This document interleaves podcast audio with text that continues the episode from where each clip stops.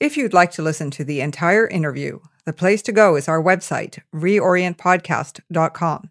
Sign up for membership, get access to our full library of content and exclusive events, all at reorientpodcast.com. For a limited time only, use the code REORIENT to get 30% off any membership tier. You'll also be supporting our work. That's reorientpodcast.com, promo code REORIENT. Thanks you know, the example of Hugo Stinnes, he was a German industrialist during the Weimar hyperinflation. He saw it coming. He went out and borrowed an enormous amount in Reichsmarks, and he took the money and he invested in hard assets. He bought coal, steel, shipping, transportation, railroads, etc. Then hyperinflation came and went. He paid back all the money. He was a good borrower. I would say pennies on the dollar, but it was millions of a penny on the dollar. They were sweeping it down the sewers. But he went through the exercise of paying off the debt and worthless Reichsmarks and kept the assets and became the richest man in Germany.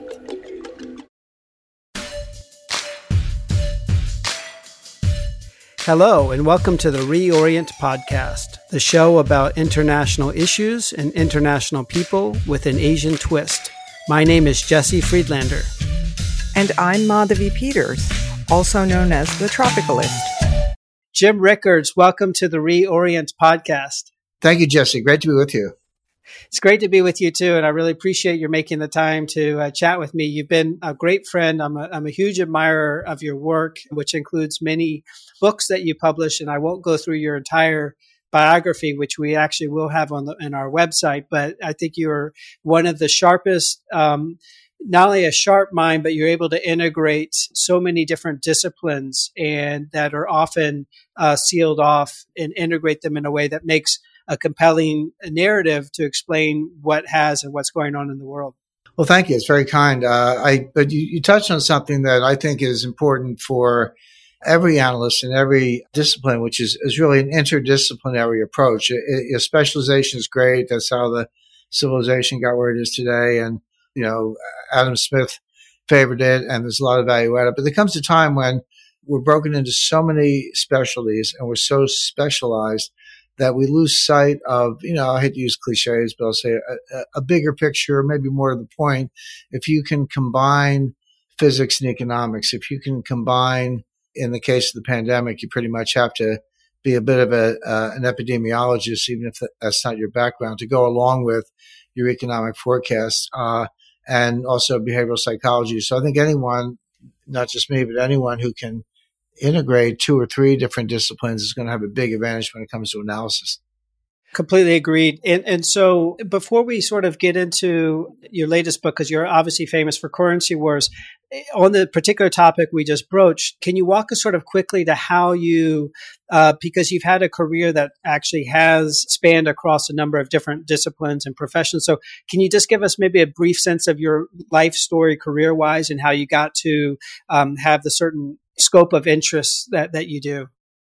Yeah, um, I'm sort of a, a, lawyer by training, and that was the lion's share of my career. But uh, I always worked in house. I'm, I'm, happy to say I never spent a day in a law firm, even though I was a lawyer for 45 years. I always worked in house as a counsel or general counsel at a number of institutions. But before I went to law school, I got a graduate degree in international economics from the School of Advanced International Studies in Washington, which has held me in very good stead. Uh, it, and I've always brought that international training with me. So even throughout my legal career, that was always a big part of, uh, of, of, the background of what I brought to the table.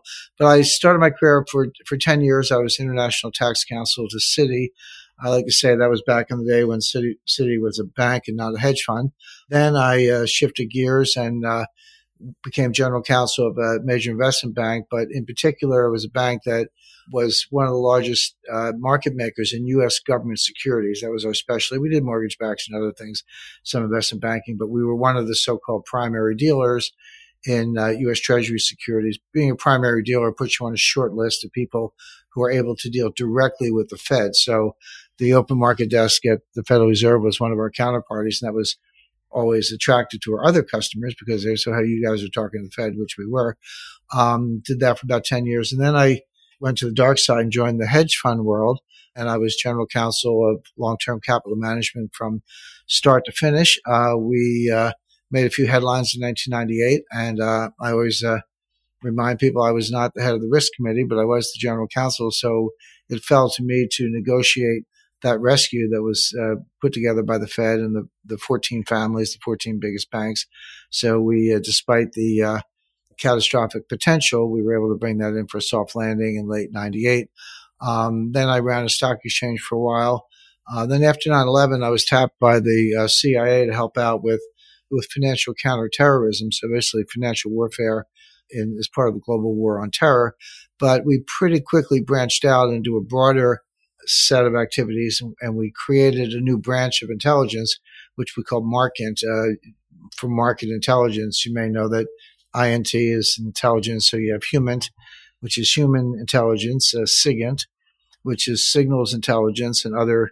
And so we, we with a couple collaborators, we created Markint, uh, Markint, which is uh, market intelligence, um, built a working prototype of a system that could look at open open source information, basically market prices, and using uh, Bayesian mathematics, complexity theory, and other branches of science, we were able to actually infer and detect what actors were doing based on their financial footprint. I, the way I described it to people, if you had an invisible fish in a pond, you could still identify the fish by the ripples, uh, because you, but you, so if you could turn the ripples into an image of a fish. We turned market activity into uh, uh, intentions of uh, potentially hostile actors. Did that for about 10 years. Uh, along the way, took a lead in the CFIUS process. Uh, when you say CFIUS, people say, does it itch or scratch? Uh, but it's a it's an acronym, Committee on Foreign Investment of the United States. So we were, it's run out of the Treasury. We were the gatekeepers on foreign investment in U.S. companies from uh, not from an antitrust or, or securities law point of view, but from a national security point of view. And then did some interviews and got a cold call one day from a, a literary agent. She said, uh, I heard you on Planet Money, popular NPR uh, business show.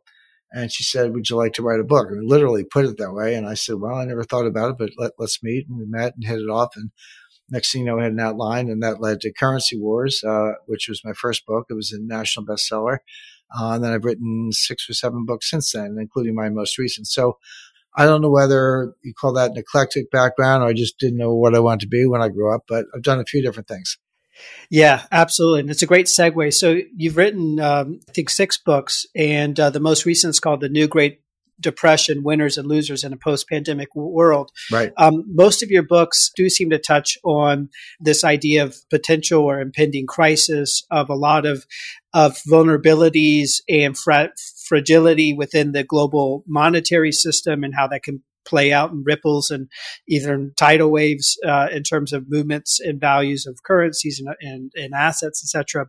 So, would you say the sort of the title? Um, I mean, and you make the case in the book that we are already in a depression, and not right. only a depression, but a pretty uh, massive and severe one uh, that was gener- you know has a, a lot of causes, but was probably accelerated by the response to the pandemic starting last year. So maybe explain to our audience what exactly a depression is by definition and how big of a depression you see that we are and how you will see that unfolding over the next uh, 12 to 24 months. Sure. That's an important question, uh, Justin. You put your finger on uh, the difference between a depression, which is what I write about in my book, and a recession, which is what economists talk about. And so just to do the easy one first, a recession is defined as two or more consecutive quarters of declining GDP. And a couple other bells and whistles, maybe rising unemployment. There's a group, a private group uh, in Cambridge called uh, the National Bureau of Economic Research, and they are the they're the umpires. They call balls and strikes. They decide when a recession began and when it's over. Uh, they often don't make that decision until months or sometimes a year or more after it's over. But you know, they they want to see all the data, and they they've already said though that a recession started in February 2020, and I agree with that. I think that's ex- exactly when it started, and uh, they haven't said it's over, but it very likely is over because we had going back to 2020 First quarter down about 5% annualized, second quarter down about 31% annualized. So there are your two consecutive quarters of declining growth. But third quarter, uh, grew at an annualized rate of about 33%. And then we also had growth in the fourth quarter, uh, about uh, 4%. So if you, if you do the two or more quarters metric, uh, which is the right one, you'd say the recession was over by July. We're growing again. What's the big deal? So then flip over to depression, the D word. Economists have pretty much uh, banished the D word. Uh, you're not allowed to say it. Um, and, uh, but there are reasons for that. One is the recession is quantitative, so you can you can measure it and stick it in a closed form equation.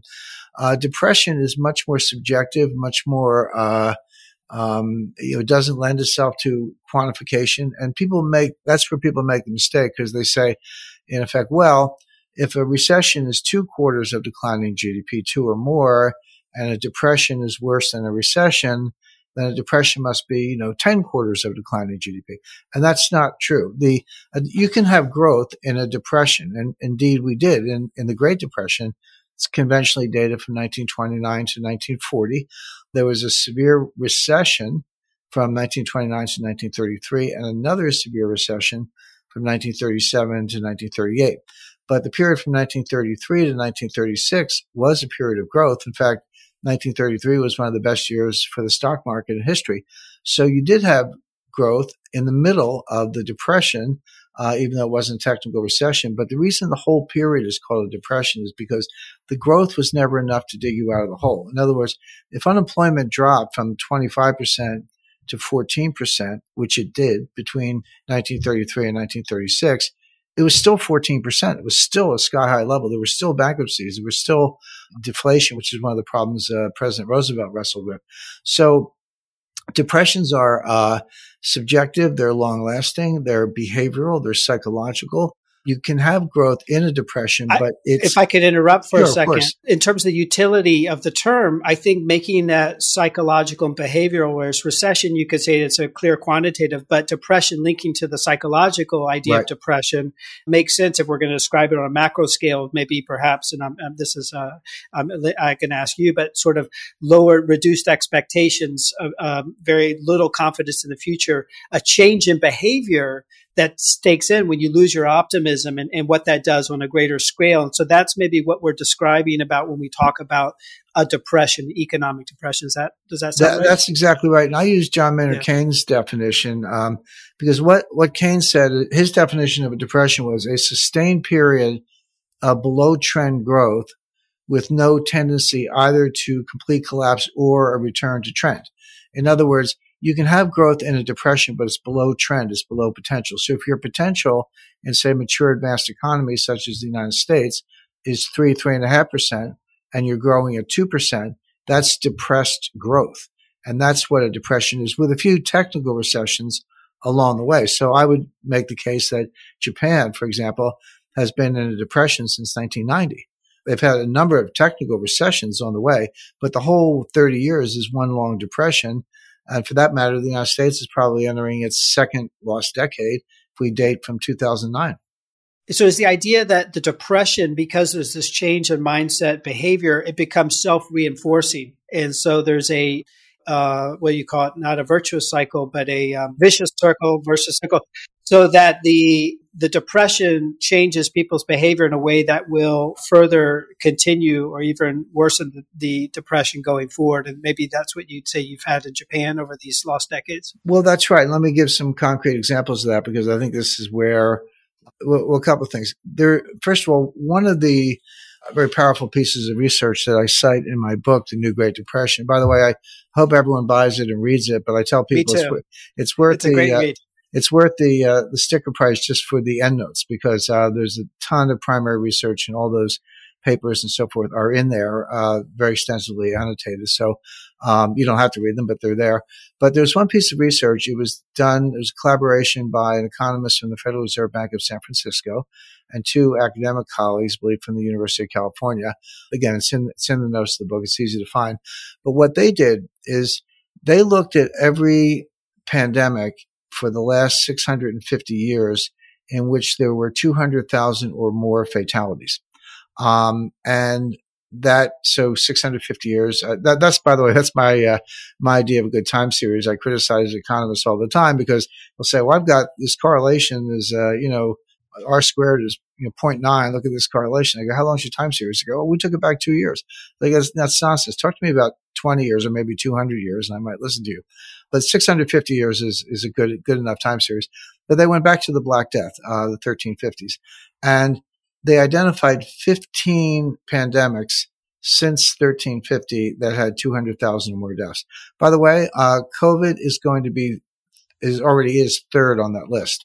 Number one was the um, Spanish flu, which uh, 1918, which killed about 100 million people. The Black Death of, of 1350s uh, killed 75 million people. But number three on the list uh, was the Asian flu of 1958 that killed 2 million people. And there was a Russian epidemic in the 1890s that also killed 2 million people. COVID 19 has killed about two and a half million people. So it's going to be third on this list of, of 15 that I mentioned. But getting back to the list, so, that, but they're uh, they're economists, not epidemiologists. But they got the data. But then they asked the question: Okay, given this list of fifteen of uh, fifteen serious pandemics with high fatalities, how long did it take for economies to normalize? And I'll put the word normalize in quotes because you never really get back to normal. These are phase transitions. These are these are critical changes that have long, long repercussions. But if you mean, you know, employment, wage growth, uh, inflation, other metrics like that, the answer is uh, it takes 30 years, not 30 days, not 30 months, but 30 years. So that's intergenerational. And that's what we're looking at. And just to bring it a little closer to home, and this was not a pandemic, but looking at the Great Depression. So that was in the 1930s. So I grew up in the 50s and early 60s. I did not live through the Great Depression, but my parents did and my grandparents did. And we were raised with a depression mentality, even though the 50s and 60s were a fairly prosperous time in the US economy. And we would go out in the morning, get the newspaper, and you take the rubber band off the newspaper from the paper boy, and you put the rubber band in a jar because why would you throw away a rubber band? And we would go out in our red, you know, American Flyer wagons and go door to door and collect newspapers and tin cans we weren't doing it for environmental reasons. Maybe it was good for the environment, but we were doing it for recycling because you could take those tin cans, melt them down, and build jet planes. this was during the Cold War. And so we had that kind of depression mentality where you were frugal and you saved. That didn't change until the late 1960s when the baby boom came of age. And then it was, you know, credit cards and mortgages and home equity loans and party, uh, uh, you know, till you drop. So it did change. But the point is, it took 30 years from the 1930s to the 1960s. That's anecdotal, but it's completely consistent with the research I just described from these economists. And so I see no reason not to expect the same given the magnitude of this COVID 19 pandemic that um, we're, you know, Jay Powell comes out and says, well, we're going to hold interest rates at zero until 2023. And, my answer is, Jay, why don't we try 2043? Thank you for listening. We hope you enjoyed this portion of the podcast. To access the entire podcast and more high quality analysis on Asia, please visit our website, reorientpodcast.com. That's one word, all lower caps, reorientpodcast.com.